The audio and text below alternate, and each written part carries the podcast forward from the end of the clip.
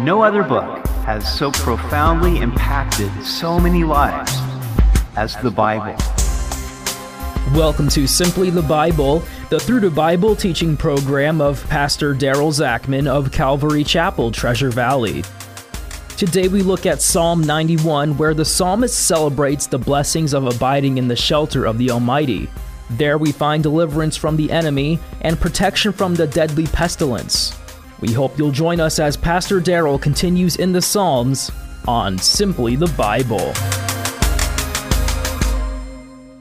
You know, different Psalms have different meanings for different people. I know Psalm 23 is particularly meaningful to many people.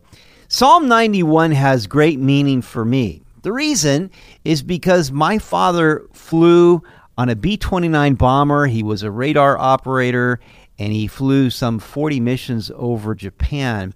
This was the psalm that he would claim and pray over whenever they would go out on a mission. Now, in 1995, I got a call from someone who was part of my dad's crew on that B 29 bomber. And he asked if my dad was around, and I told him that he had passed away in 1991. But he said, well, we used to say that the reason we got back safely from those missions was because of your dad and because of his prayers. Well, I know for a fact this was the psalm that he prayed before he went on those missions. So it does have a special meaning to me. Psalm 91 He who dwells in the secret place of the Most High shall abide under the shadow of the Almighty. I will say of the Lord, he is my refuge and my fortress, my God. In him I will trust. So if I were to come to you and say, Well, where do you live? You might say, Well, I live in a house, or I live in an apartment, or I live in Nampa, or I live in Boise. But there's no greater place that we can live than in the secret place of the Most High. And that is open to all of us, to anyone who is willing to live there. Now, he speaks here of living under the shadow of the Almighty. There's no safer place to be than in the protection of Almighty God. He says, He is my refuge and my fortress. In Him will I trust. I love the fact that this is so personal. God is my refuge. He is my fortress, and I will trust in him. Now, there are many people who are trusting in lots of other things other than God. They're trusting in themselves, they're trusting in their money, they're trusting in their job, they're trusting in their government. Well, maybe not too many are trusting their government, but uh, there's always a tendency to lean on the arm of flesh. But the psalmist says, I will trust in the Lord. Surely he shall deliver you from the snare of the fowler and from the perilous pestilence. He shall cover you with his feathers, and under his wings you shall take refuge. His truth shall be your shield and buckler. You shall not be afraid of the terror by night, nor of the arrow that flies by day, nor of the pestilence that walks in darkness, nor of the destruction that lays waste at noonday. So it says that he will deliver you from the snare of the fowler. Now, in those days, they didn't have guns, and so if you wanted a nice pheasant meal, uh, you would have to set a trap and hopefully catch the pheasant. And that was the fowler, and the snare was the trap. And so in this case, uh, he's saying that you are the bird that's going to get caught, and yet God will save you from the fowler's snare. Now, this is really speaking of Satan who is, in this case, the fowler, and he seeks to ensnare us and make us his prey. There's a poem that talks about this Satan, the fowler who betrays unguarded souls a thousand ways. And you know, he's been after this a long time. He's been after people a long time, and he's pretty good at bringing the right temptation that causes people to be deceived and then ultimately destroyed. That's his job, and that's his desire, but God will deliver you from the enemy's snare. God will also keep you from the perilous pestilence. Now, Charles Spurgeon uh, lived through the Asiatic cholera in 1854 in London, and ministered to many during this epidemic as it swept through his congregation. At the height of this pestilence, he performed a funeral almost every day. He wrote of this verse faith, by cheering the heart, keeps it free from the fear which in times of pestilence kills more than the plague itself. I think those are very appropriate words right now. It is our faith in the Lord that will keep our heart from the fear that so often is accompanying so many people right now, and that's even more damaging than the pestilence itself. I will take refuge under his wings. And here, I love this image. You know, Jesus said to the people of Jerusalem, How often I would have gathered you as a mother hen gathers her chicks beneath her wings. They were unwilling. But here, the person that makes their dwelling place in the Lord will find refuge beneath his wings. His truth will be your shield and buckler. Now, we are told that we are to put on the full armor of God, the belt of truth being one of the pieces of that armor. Here it says that God's truth will be your shield, the large shield to protect you. The buckler was the small hand shield, and his truth will protect you. You shall not be afraid of night terrors. What is it about the night where our imagination can run wild and we imagine all kinds of things uh, in the nighttime. But he says that you won't be afraid of those terrors. Neither will you be afraid of the arrow that flies during the day. If you're out in war, I mean, that would be something to grip your heart with fear, not knowing if you're going to get shot. Uh, and yet, God will give you his peace to sustain you through whatever the enemy may be firing at you.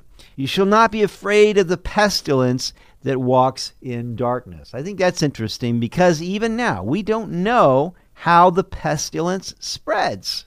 You know, why does it hit some people and not others? How exactly does it go from one person to another? It, it walks in darkness, the Bible says. A thousand may fall at your side and ten thousand at your right hand, but it shall not come near you. Only with your eyes shall you look and see the reward of the wicked. Now, when trouble comes, we don't always know why.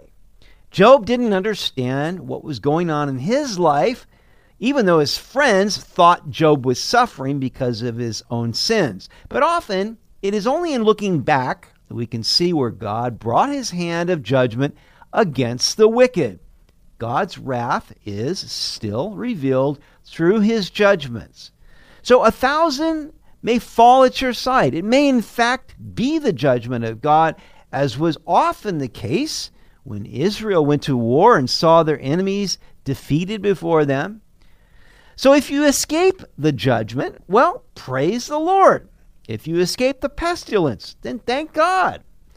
It may not be because you are so righteous, but simply be because God is so gracious and He's made you the object of his tender mercies.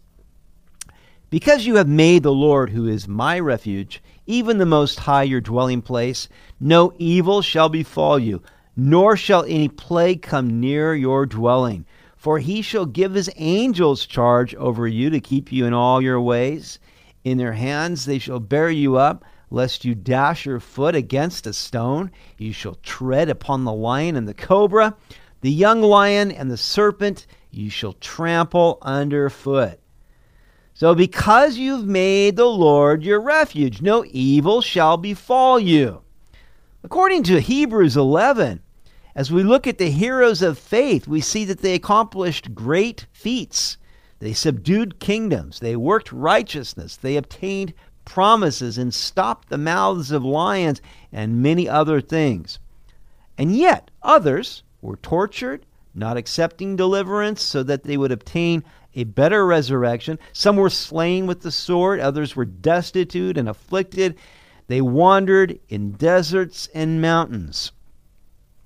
We don't get to choose how we will glorify God by faith, but we do know that we are invincible until God is through with us, and then we are immortal. God will protect us, and no weapon formed against us will prosper until God is ready to take us to our eternal home with Him. All of this should establish our hearts in perfect peace and far away from the fear that so many people have because we have chosen to live in the shadow of the Almighty. Now it says that he shall give his angels charge concerning you. God commissions his angels to look after those who will inherit salvation. It's interesting that the devil quoted this verse to Jesus when he tempted him to jump off the pinnacle of the temple. But Jesus said, Well, it's also said, You shall not test the Lord your God. we are not to just go jumping off high buildings and seeing if God will send his angels to, you know, protect us. That would be presumption. We're to not test the Lord our God. But if you are walking in the ways of God, if you're close to him, then you have this assurance that God is sending forth his angels to protect you, lest you dash your foot against a stone. You shall tread on the lion and the cobra. Now, many of the travelers in that part of the world would experience those kinds of dangers on the road, but you will tread on them. And of course, this also speaks of evil, of the enemy and his devices. Jesus told his disciples that I have given you power over scorpions and serpents, and no power of the enemy shall harm you. Because he has set his love upon me, Therefore I will deliver him. I will set him on high, because he has known my name. He shall call upon me, and I will answer him. I will be with him in trouble. I will deliver him and honor him. With long life I will satisfy him and show him my salvation. Here's the key. It's because he sets his love upon me. There's nothing better we can do than to fall in love with the Lord Jesus Christ. Set our heart and mind in love upon him and he will deliver us. He will set us on high. The Bible says that we are seated with Christ in heavenly places. When we call, he will answer. We're going to call because we're close to him and we're depending on him, and he will answer us and give us what we need. I will be with him in trouble. You know what? We could even thank God when trouble comes. I can't tell you that I'm there at this point, but as I look back, I realize that it is in those times of trouble that the Lord is most near to me. It's like Shadrach, Meshach, and Abednego in the fiery furnace, and the Lord was in their midst. We could be thankful because God becomes very real to us in times of trouble. And with long life, I will satisfy him. Now, God may in fact add years to your life. That can happen. But he will most certainly add life to your years. He will satisfy you with his presence while you are living, and he'll give you the living water by which you will thirst no more. And then at the end of your days, he will satisfy you with eternal life, away from the arrows, the pestilences, the reproaches, the fears, the terrors, and the trouble of this world. And all this will happen because you have chosen to dwell, to live in the secret place of the Most High God. You've been listening to Simply the Bible, the Through the Bible teaching program of Pastor Daryl Zachman of Calvary Chapel, Treasure Valley. For more information about our church, please visit our website at calvarytv.org. To listen to other episodes, go to 941thevoice.com or check out our podcast on iTunes or Spotify. If you have any questions or comments, please contact us through our website. Tomorrow we look at Psalms 93 and 94 that praise God for his loving kindness and mighty works. Fools do not understand that the wicked will perish, but the righteous will flourish and be fruitful in their old age. We hope you'll join us as we continue in the Psalms on Simply the Bible.